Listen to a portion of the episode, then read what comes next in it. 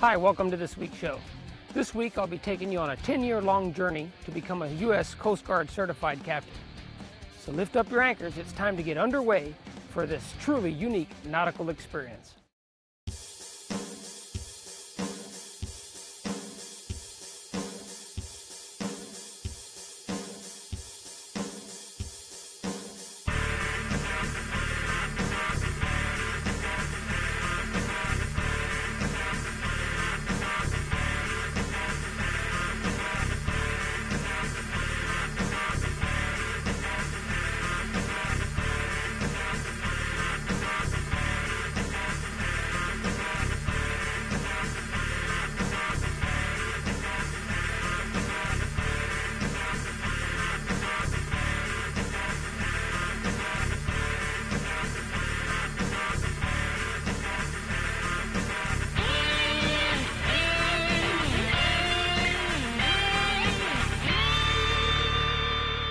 Guess you can say it all started about 10 years ago when I first started running uh, fishing charters out of Indianapolis, Indiana, on our local rivers and also reservoirs. I took a little bit of criticism from the locals. Sometimes they'd, uh, I can hear them in the background, I give them six months. Well, guess what? It's been 10 years, and I have over 459 documented days of service on the water, which is what brings me to make this show.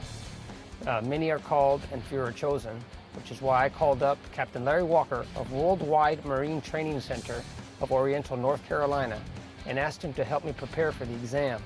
When he said he had room in his classroom, I packed up my bags and headed east.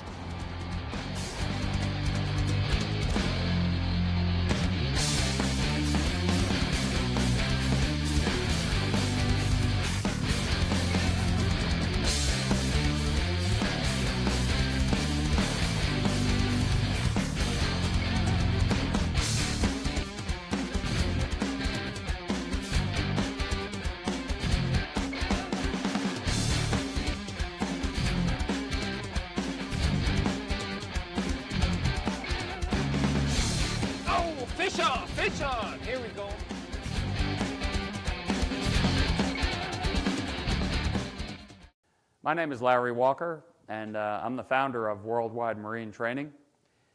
And uh, I go back a few years on the water from the days uh, in the Navy, starting back in 1969. Served on two different warships, traveled all around the world through the Panama Canal and Mediterranean, Caribbean. Today, what I'm doing is uh, preparing candidates for the uh, United States Coast Guard captain's license, and we do the training and the examinations here at Worldwide Marine Training. Uh, we go over navigation rules, uh, plotting, all kinds of safety and seamanship issues, and uh, we run our uh, candidates through uh, seven days uh, full time of classroom training, and they spend the eighth day taking the examination, which is in five parts and covers pretty much all aspects of maritime service for a um, licensed captain. A couple of us are a little brain fried, so we're going to do a little fishing here. We're tired of charts and plots, so. You ready? Let's hook them up. Ready? Yeah. Hans, you going to join us? What do you think it is? Never mind. Cut off, huh? Look at that. Bit in half. Who he was. Can't tell, man. Is it like a, a small shark or a trout? There you go, there you go, there you go, there you go. He's running me, I don't know what it is.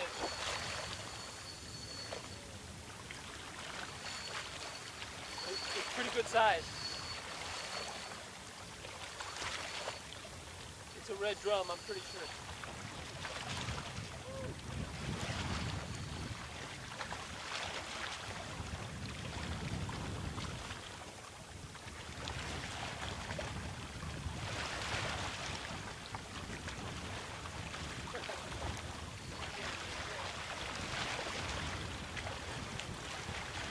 Oh yeah, redfish, drum. Nice.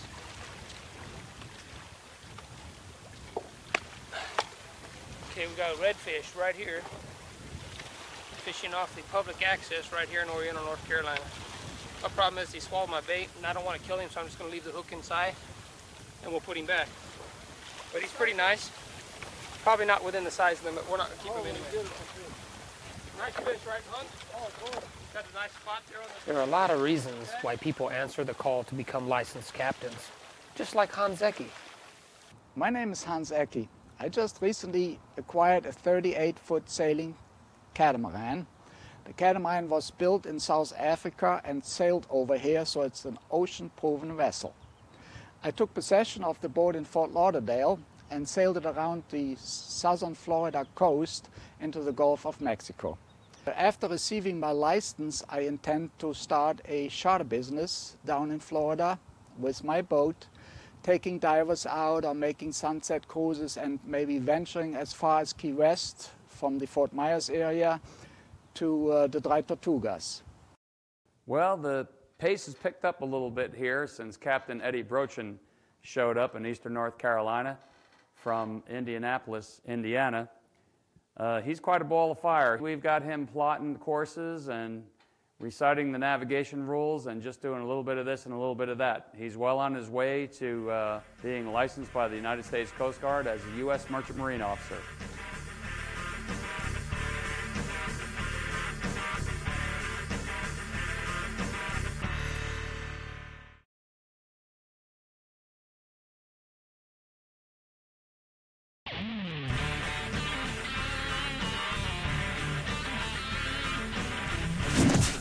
Well, after acing the exam, I headed back to New England for my second season of work as mate aboard the Miss Elizabeth 31 foot charter boat owned and operated by Captain Mark Owens of Plymouth Charters.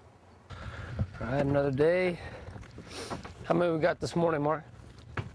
How many guys? Yeah, I believe three today. good. All right, got the big, big tackle out today. Where do you want me to put these gaffs? Downstairs. Put them on the shelf down there. Morning, guys. How you doing? Mark Kearney. Eddie Brochinger. Eddie. Yeah, good, to meet you.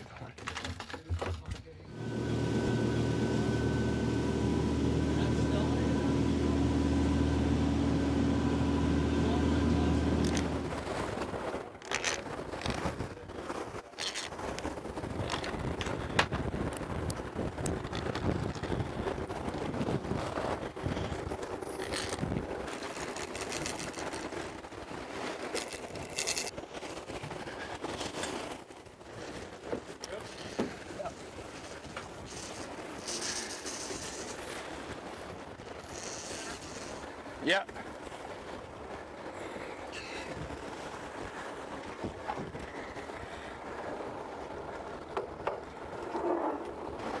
That was quick.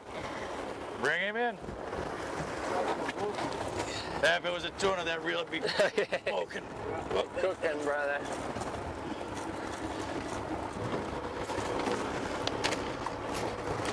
So, huh? Well, he's he's in. Nah, he's fighting strong too. Is he gonna get in it? No, he'll be all right. You're not in the middle. He gets this No, in no, dead, no, you're good. down. Kind of pointed up towards the. BE.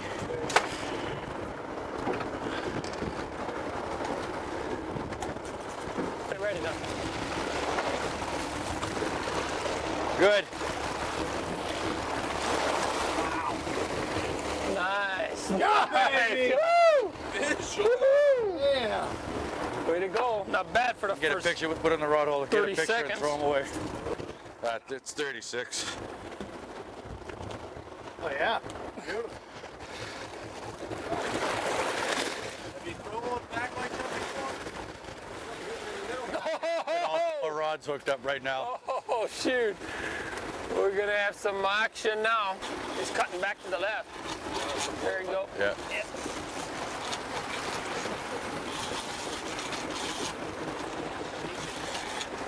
There you go. Oh, nice. You got him, nice. Ed? Oh, yeah. I'll get this one. Yeah, nice blue. Ah, here we go. Right there. Nice, nice bluefish.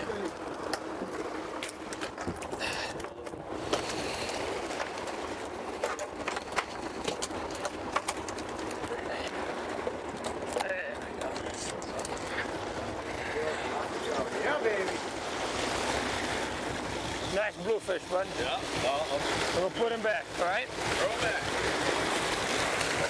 Woo! Hold on. Get off. You may want to hold that there and then get it in the clip. Yeah.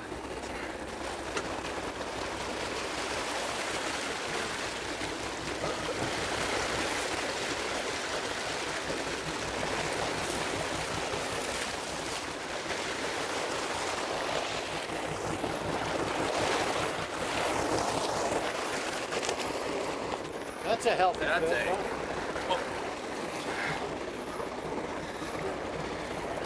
Now this living. See that? Well, this morning, the bluefin tuna did not make an appearance, so we headed back to P-Town for some striper fishing. All right, well, we've switched over to stripers, and uh, the guys are pretty happy with the way things went this morning, so they're gonna let me hook up the first one, or at least get a chance to hook up one, so I'm pretty excited.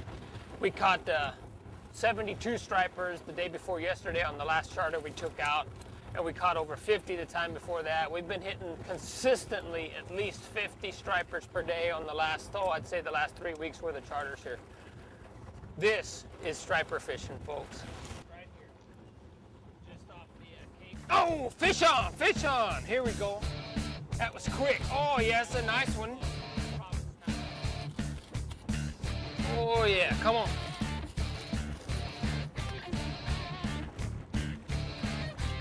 There he is, there he is. Nice striper. Oh, yeah, nice one. Okay.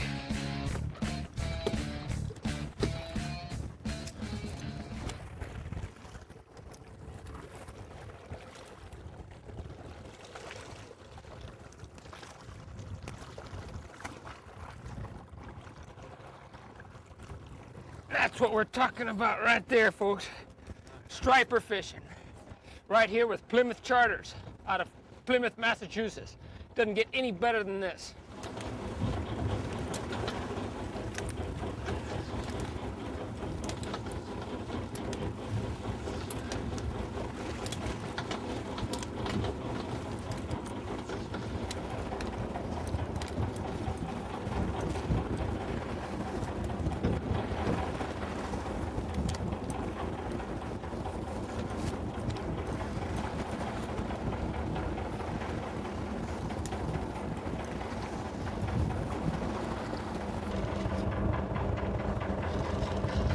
Feels like a bluefish.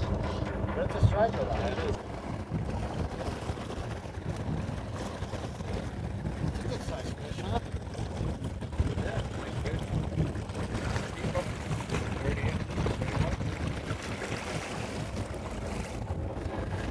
Yippee! Only took four swats, baby. Awesome. Good. Yeah. I should drop them every time I try and pick them up. Yeah.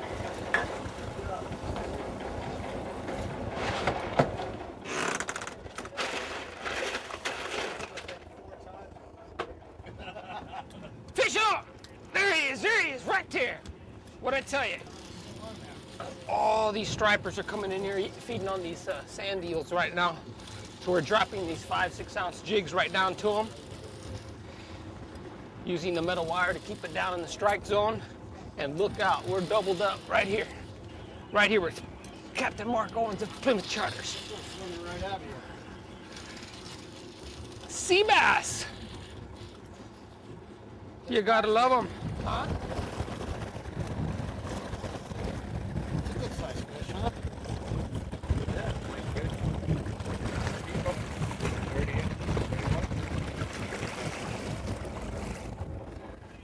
One more just for you. Give him a kiss. This is my camera.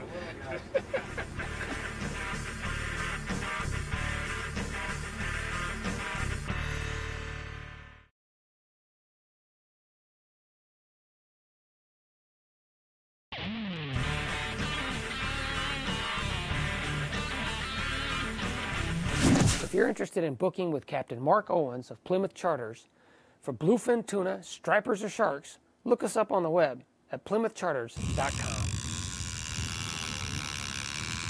We were catching so many fish this day that even Don the cameraman Hornback was able to get in on the action. Feels like a good fish to me, guys.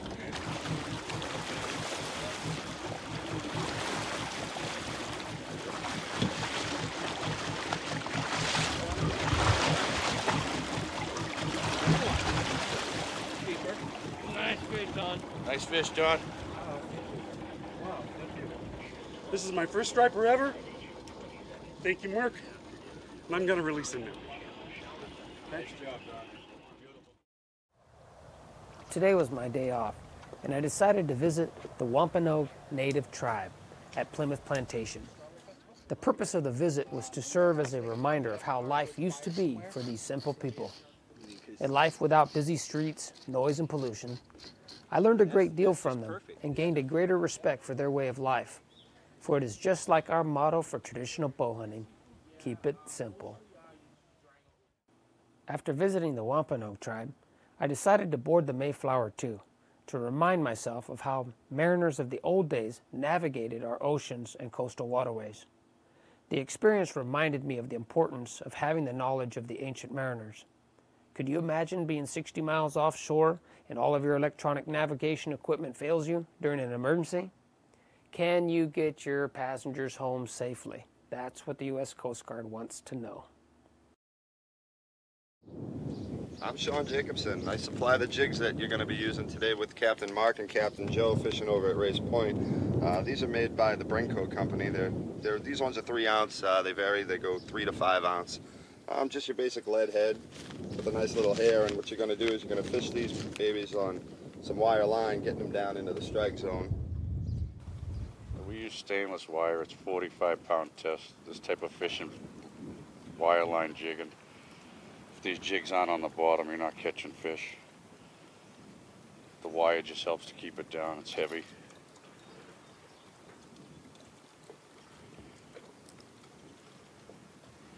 It's nothing fancy here. It's easier to break this wire than try to cut it. If you cut it, you leave a little tag end that hangs up on the grass. You break it, it's a smooth connection. If you get stuck on the bottom with this wire, as long as there's no kinks in the wire, it'll break at the mono, which is better. I'd rather lose a $5 jig than a $20 roll of wire.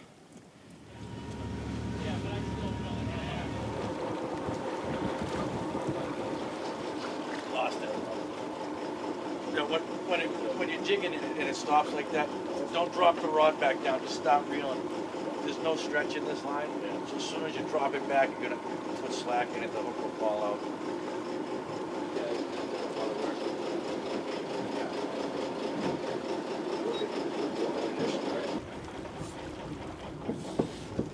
I have a contender for big fish. Oh, that's a hoss, man. That's a big boy. They go to neutral, daddies. It's a big one.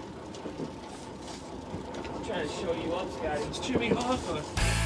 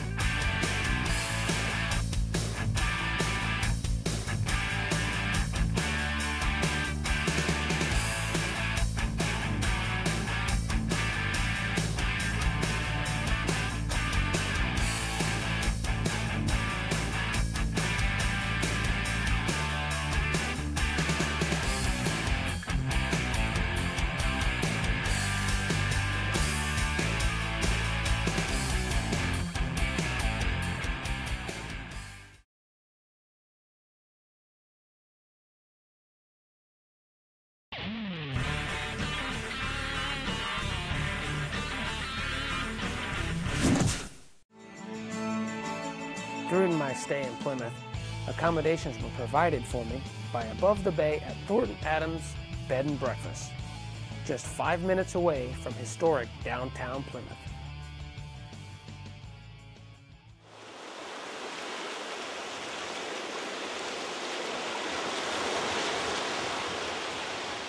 Once again, I found myself in a place and time where the land ends and the sea begins. This place has really grown on me but should I make my way inland, back to Indiana, or should I stay here and make my life at sea?